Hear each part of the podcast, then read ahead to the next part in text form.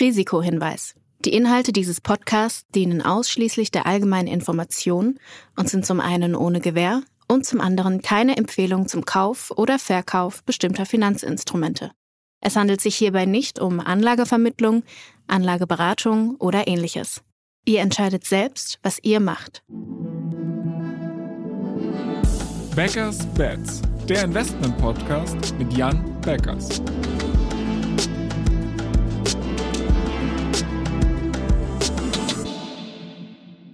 Moin Jan. Hallo Florian. Während ich hier die letzten zwei Wochen die Stellung gehalten habe im Schmuddelwetter in Hamburg, habe ich gehört, dass du dich in der Weltgeschichte rumgetrieben hast. Wo warst du? Ähm, ich war unter anderem in, äh, in Israel äh, zunächst und bin dann später noch nach Indonesien und nach Hongkong gereist. Oh, also spannenden äh, Roadtrip gemacht. Ich gehe mal davon aus, dass es nicht privater Natur war, sondern du geschäftlich da unterwegs warst. Genau, ich habe äh, mehrere spannende Portfoliounternehmen besucht, aber auch neue Investmentideen und ja, mich generell einfach nochmal mit dem Ökosystem dort vertraut gemacht. Das ist jetzt auch wieder zwei Jahre oder so her, dass ich dort gewesen bin. Jetzt ist natürlich die Frage naheliegend, so USA, klar, da ist viel Tech und so weiter und so fort, aber Israel, also warum äh, konkret nach Israel, warum ist das spannend für euch? Also man unterschätzt, glaube ich, Israel immer noch äh, als äh, Technologiestandort. Ähm, Israel beispielsweise hat äh, mit seiner kleinen Einwohnerzahl von etwas mehr als 10 Millionen, hat mehr Venture Capital als ganz Europa, muss man an der Stelle sagen. Und äh, mit so viel Venture Capital und einfach auch so einem unternehmerischen Drive, der dort herrscht, äh, sind sie in vielen Technologiesektoren durchaus weltweit führend und hat wirklich auch einiges an spannenden börsennotierten Companies inzwischen zu bieten. Ich habe tatsächlich auf Wikipedia gelesen, dass das das Land ist mit den höchsten Ausgaben für Forschung und Entwicklung pro Einwohner. Äh, da liegt natürlich jetzt die Frage nahe, wie kommt das überhaupt? Also warum sind die gerade in diesem Tech-Sektor so stark?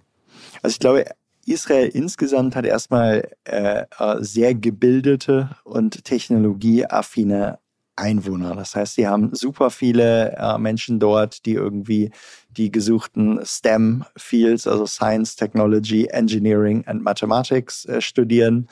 Ähm, die haben insgesamt, äh, glaube ich, schon immer einfach eine sehr unternehmerische Kultur in ihrer DNA. Und dann ist es so, dass die einfach aus ihrer historischen Situation heraus sehr viel ins Militär investiert haben und das Militär aber wiederum sehr, sehr viel einfach in technologische Entwicklung, also wirklich Hightech. Und aus diesen Keimzelle von ganz viele junge Israelis äh, sind als Engineers dort tätig geworden, äh, sind dann wiederum auch zivile Innovationen gestartet worden. Unter anderem sind sie weltweit mitführend im Bereich Cybertechnologie, aber auch bei AI spielen sie eine wichtige Rolle. Medizintechnologie, ähm, viele andere Themen, wo ja, man wirklich sagen muss, das ist ein wirklich guter ähm, äh, hochmoderner Standort und ja auch insgesamt, wenn man Tel Aviv als solches betrachtet, ähm, äh, wirklich eine, ja, eine, eine spannende, spannende Stadt, muss man einfach sagen. Jetzt seid ihr ja aber kein Venture Fund, sondern ihr investiert primär in börsennotierte Unternehmen und du hast gerade auch schon gesagt, dass es da die ein oder andere spannende Company an der Börse gibt. Magst du dann vielleicht schon mal so anteasern, was du dir genauer da angeschaut hast? Genau, also wir haben uns äh, dort unter anderem auch äh, Monday.com angeschaut. Monday.com ist äh, seit etwa sechs, acht Monaten bei uns im, im Portfolio. Ähm, das ist eine Produktivitätssoftware äh, die beispielsweise mit Asana äh, konkurriert. Ähm, man muss aber sagen, ein Monday, was als Unternehmen etwa seit zehn Jahren existiert, hat mit weniger Mitarbeitern in kürzerer Zeit äh, deutlich mehr erreicht inzwischen als ein Asana und er kommt inzwischen nach knapp zehn Jahren auf etwa 500 Millionen an Umsätzen. Ist äh, dieses Jahr noch etwa, also auch im Jahr 2022, wo Software ja durchaus mal gekürzt wurde, auch mit 60 Prozent gewachsen und ist auch ziemlich effizient geführt. Das heißt, ist gar nicht mehr weit entfernt ähm, äh, von der Profitabilität, obwohl sie weiterhin eben stark wachsen. Das ist ein sehr spannendes Unternehmen, ähm, was wir ja, bereits bei uns im Portfolio haben. Und dann gibt es andere Unternehmen, äh, die wir neu geresearched haben, beziehungsweise die gerade bei uns im Prozess sind, ob sie es ins Portfolio schaffen. Und auch dort konnte ich mich vor Ort mit den Unternehmen treffen.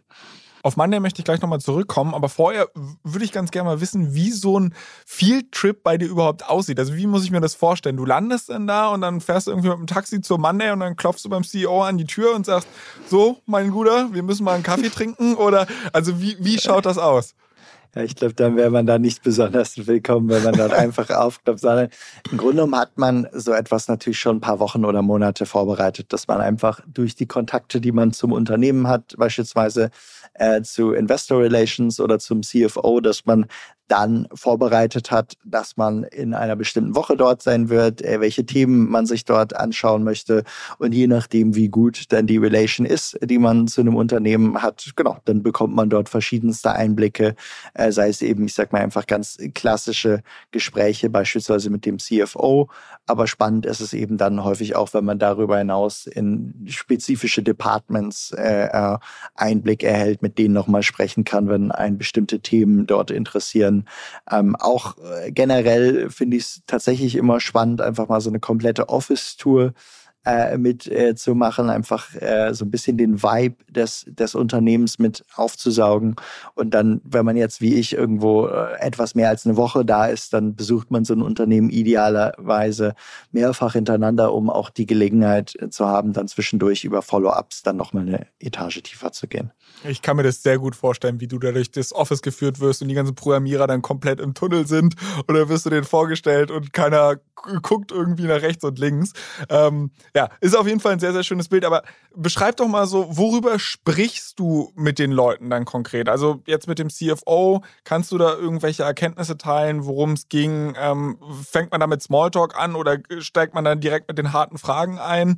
Also geht's, wird dann ein Fragenkatalog abgearbeitet oder entwickelt sich das Gespräch einfach so? Also grundsätzlich geht es natürlich auch darum, jeweils äh, einfach eine bessere Relationship zu den Unternehmen aufzubauen. Insofern steigst du jetzt nicht als erstes äh, mit irgendwo fünf Fragen aus dem Katalog äh, ein, sondern versuchst so ein bisschen einfach auch die Personen vor dir zu verstehen, dich ein bisschen drauf einzustellen ähm, und äh, startest dann irgendwo deinen Dialog anhand äh, teilweise eben eines vorgefertigten Katalog von Themen, wo du sagst, genau die wollen wir jetzt nochmal abkläpfen. Wir wollen irgendwie verstehen, wie die ganze Product Roadmap äh, aussieht. Wir wollen irgendwo verstehen, wo vielleicht zusätzliche Risiken und Chancen äh, äh im neuen äh, Jahr sich, äh, sich ähm, äh, verstecken.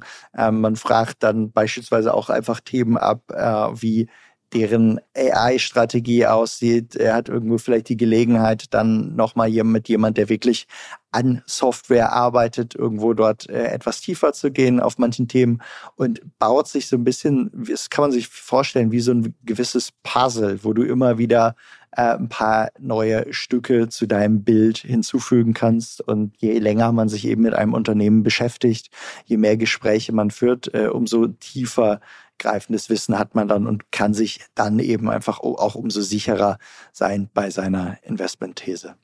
Jetzt ist es ja aber so, dass so ein Unternehmen in solchen Gesprächen eigentlich nichts verraten darf, was nicht schon public ist, weil sonst sind wir relativ schnell in einem Insiderhandel drin. Also der CFO kann dir ja nicht sagen, du pass mal auf, nächste Woche, hu, also unsere Zahlen sind super, kauf am besten jetzt die Aktie, weil das, das funktioniert ja nicht. Also das, das, das geht, das geht natürlich, das geht natürlich nicht. Äh, ähm, und da muss man ja auch sagen, das sind alles hochprofessionelle äh, Unternehmen, ähm, wo stark darauf geachtet wird, dass jetzt eben nichts, was typisch Finanzkennzahlen oder sowas sind, diese sind natürlich an der Stelle immer geschützt und da kriegst du nie irgendwo einen Zugriff drauf. Was du aber bekommen kannst, ist einfach ein besseres Verständnis des Unternehmens, ein besseres Verständnis äh, des, äh, des Spektrums an Produkten. Du kannst irgendwie verstehen, worauf legen sie in diesem Jahr Schwerpunkt bei ihrer Arbeit und all das vermittelt dir natürlich wieder gewisse Signale äh, und aus all dem kannst du natürlich wieder bestimmte Themen herauslesen, die vielleicht dann für die eigene Investmentthese These an der Stelle wichtig sind. Und wie funktioniert das jetzt konkret im Investmentprozess? Also ich meine, du hast auf der einen Seite die offiziellen Filings, wo du halt irgendwie siehst, wie die Umsätze gewachsen sind, welche Gewinne die vielleicht machen oder wie viel Verlust sie noch machen. Und auf der anderen Seite dieses Gefühl für die Kultur, die da vor Ort ist, qualitative Faktoren, die sich aus dem Gespräch heraus ergeben haben. Wie wirft man jetzt alles zusammen in einem Topf? Wie wird das gewichtet? Also du versuchst dir äh, ein 360-Grad-Bild dieses Unternehmens zu machen und dieser 360-Grad-Blick muss am Ende dann wieder in einem Finanzmodell münden, wo du versuchst irgendwie vielleicht für die nächsten zehn Jahre oder so das Wachstum dieses Unternehmens anhand verschiedener Produktkategorien, anhand ähm, äh, verschiedener Geografien oder anderer relevanter Themen zu modellieren. Und wenn du aber die Eindrücke, die du vor Ort gewonnen hast, nutzt, dann kommst du beispielsweise darauf, dass du sagst, okay, du traust diesem Unternehmen zu, dass es beispielsweise seine Wettbewerber, die du vorher auch schon getroffen hast, mit denen du es irgendwo mal vergleichen kannst. Beispielsweise sind wir auch vorher dann mal bei einem Asana in, in San Francisco gewesen, äh, haben den eng auf dem Zahn gefüllt. Dann kommst du irgendwo dazu und baust dann eine These auf und überlegst dir, wer wird wohl von diesen Unternehmen, die äh, im Wettbewerb stehen, ähm, äh, dominieren. Und das sind dann alles, ich sag mal, softe Faktoren, die du aber letzten Endes wieder versuchst, in Zahlen zu überführen. Das heißt, wenn du zum Eindruck kommst, okay, der gesamte Talentpool des Unternehmens ist viel, viel besser, viel motivierter, viel alleinter, ähm, äh, viel äh, zielgerichteter, dann sollte das irgendwann wieder in deinem Finanzmodell an einer Stelle münden, wo vielleicht dann das Umsatzwachstum dieses Unternehmens länger hoch bleiben kann als bei einem Wettbewerber, den man als inferior einschätzt. Ihr seid ja jetzt nicht der einzige Fonds, der vor Ort Research macht. Also ich glaube, sehr große Hedgefonds neigen auch dazu, sowas mal zu machen oder große institutionelle Investoren. Was macht ihr vielleicht anders als andere Investoren? Ähm, also wir sind definitiv nicht der einzige Investor, der, äh, der, der vor Ort Research macht. Ich denke, äh, das, das sollten sehr viele Unternehmen äh, tun. Ich würde sagen, ähm, es ist trotzdem jetzt ich sag mal, aus Deutschland heraus kommt es jetzt nicht ständig vor, dass, äh, ich sag mal, in Israel die große Technologietour oder sowas gemacht wird.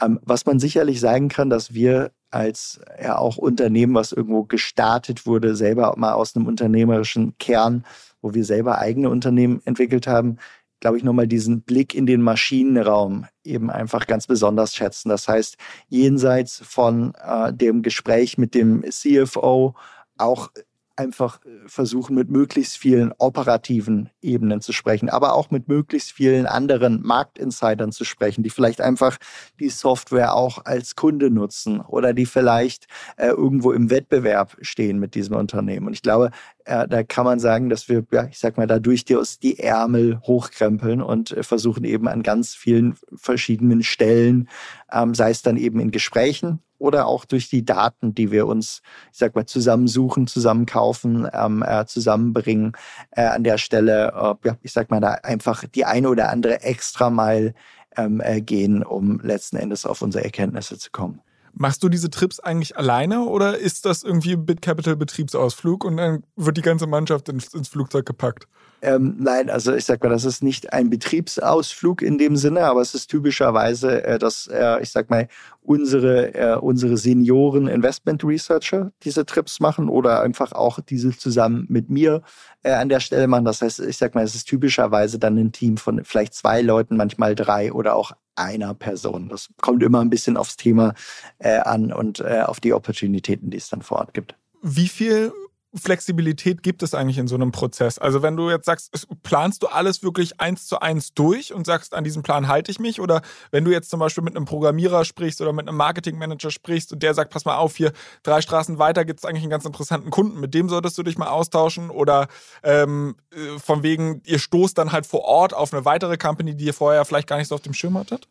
Also das Schöne, das Schöne am Investieren ist ja, dass du, äh, dass du nicht zwingend, äh, ich sag mal, dass du nicht zwingend äh, äh, Informationen nur anhand einer bestimmten Checkliste gewinnst, sondern dass du eben einfach auch anhand dessen, was du abarbeitest, immer wieder auf neue äh, Spuren stoßen wirst, immer wieder auf neue Gesprächspartner stoßen wirst. Und das nutzt man dann natürlich äh, äh sehr gerne ähm, weil gerade diese, ich sag mal, vielleicht ungeplanten äh, äh, Einsichten an der Stelle äh, sich auch als wertvoll erweisen können. Und insofern äh, ist jetzt nie so, dass du, wenn du so einen Fieldtrip machst, dass du sagst, du bist dort äh, von morgens bis abends mit zehn Meetings durchgeplant, sondern du hast ungefähr dein, die Hälfte des Tages äh, an der Stelle vielleicht äh, irgendwo vorab geplant.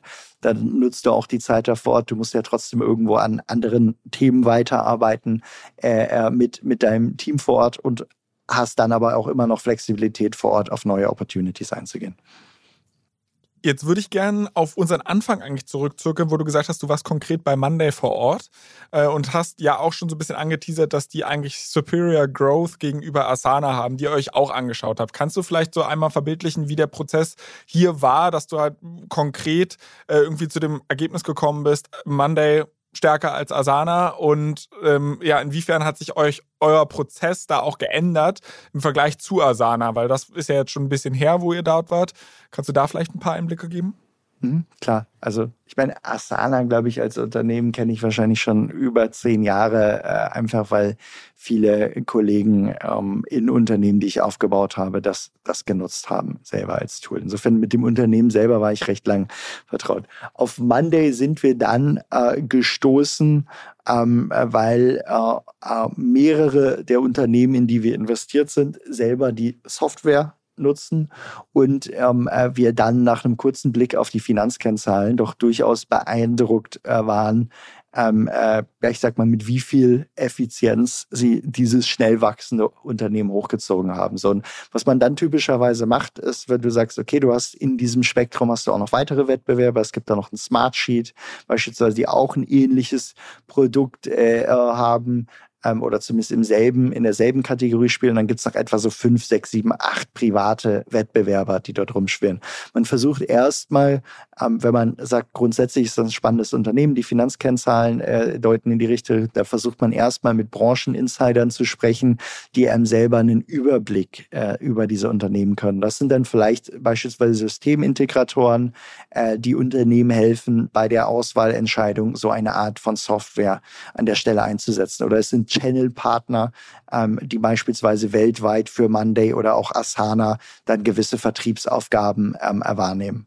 Ähm, man spricht darüber hinaus typischerweise nicht allzu spät im Prozess auch mit Sell-Side-Analysten, das heißt dann eben mit, ähm, mit Analysten von beispielsweise Goldman Sachs oder Morgan Stanley, ähm, die diese Unternehmen covern ähm, und die nochmal zusätzliche Einblicke gewähren können, die selber auch ein Modell für die Unternehmen erstellt ähm, haben, was man immer so ein bisschen als Basis äh, für, für, die, für die eigene, dann detailliertere oder spezifischere Modellierung äh, auch nehmen kann. Und man kann von diesen Leuten dann auch relativ schnell erfahren, ähm, was andere Investoren äh, über das Unternehmen denken. Und wir waren beispielsweise äh, bei Monday.com, die wirklich über lange Zeiten äh, echt beeindruckendes Wachstum zeigen konnten, ähm, verwundert, warum es dann äh, im Laufe von 2021, obwohl sie wirklich starke Zahlen geliefert haben, ein fürs andere Mal, ähm, dann doch so überhart verkauft wurde und eigentlich ähnlich wie beispielsweise ein Asana ähm, verkauft wurde. Und in den Gesprächen stellst du dann fest, dass, okay, eigentlich zu dem Zeitpunkt die allerwenigsten Analysten denen zugetraut hätten, dass sie weiterhin ein so hohes Wachstum liefern, wie sie jetzt aber auch zuletzt in den letzten Quartalszahlen mit weiterhin über 50 Prozent ähm, Wachstumsgeschwindigkeit liefern konnten. Und wenn du dann aber anhand von eigenen Daten, die wir uns bis dahin dann aufgebaut haben, ähm, nachvollziehen kannst, dass äh, zwar jetzt nicht die Umsätze, die wir nicht tracken konnten, aber dass zumindest die Nutzung ähm, äh, doch bei weitem schneller wächst, als, äh, als, als es andere Quellen, aber auch andere Wettbewerber äh, an der Stelle äh, tun. Ähm, dann versuchst du irgendwie zu verstehen, okay, wir haben hier eine abweichend positivere Meinung und versuchst dann zu rechtfertigen eben oder zu schauen, ob diese gerechtfertigt ist oder nicht, indem du mit möglichst vielen Quellen an der Stelle sprichst, indem du eben aus möglichst umfangreichen Blickwinkeln versuchst, dieses äh, Unternehmen zu beleuchten. Und äh, da war dann beispielsweise auch sehr hilfreich, dass wir das Unternehmen selber, also die beiden Co-CEOs davon und den, den CFO auf einer Konferenz äh, treffen konnten, ähm, mit denen dort sprechen konnten, denen aber auch äh, in, im Rahmen von einer Gruppen-Session äh, äh, noch äh, folgen konnten, äh, wo einfach auch ganz viele andere Investoren äh, zusätzlich Fragen gestellt haben. Und so vertiefst du dann deinen Blick. Oder? hast dann vielleicht irgendwann das Confidence Level, dass du eine erste Position äh, in einem Unternehmen äh, eingehst und versuchst dann einfach mit fortschreitender Interesse an dem Unternehmen deine Research-Tiefe immer weiter zu verdichten, um beispielsweise dann rechtfertigen zu können, dass die Position im Laufe der Zeit sich dann noch vergrößert. Jetzt ist ja aber so ein Unternehmen nichts, was einmal da steht wie so ein Gebäude und dann passiert nichts mehr mit dem, sondern im Endeffekt entwickelt es sich ja über den Zeitablauf. Wie aktiv ist euer Monitoring da? Also wie häufig fahrt ihr tatsächlich zu solchen Unternehmen? Macht ihr das einmal ganz zu Beginn, um irgendwie ein Bild davon zu bekommen und dann sagt ihr, mir reicht der Annual Report und da muss ich jetzt eigentlich nicht, nicht nochmal hin? Oder ist das so, das steht eigentlich einmal im Jahr in deinem Kalender? Ähm, also wie, wie, weder noch, ähm, äh, wie du genau sagst, das sind alles hochdynamische, äh, hochdynamische äh, Situationen an der Stelle. Und es ist nie so, dass du sagst, du hast das jetzt fertig geresearched und du packst es jetzt irgendwo in deinen, in deinen Aktenkoffer und, und lässt es jetzt einfach so laufen, sondern äh, äh, wir haben quasi auf alle Unternehmen, bei denen wir investiert sind, aber auch auf deutlich mehr als das einfach ein permanentes Datenmonitoring äh, laufen.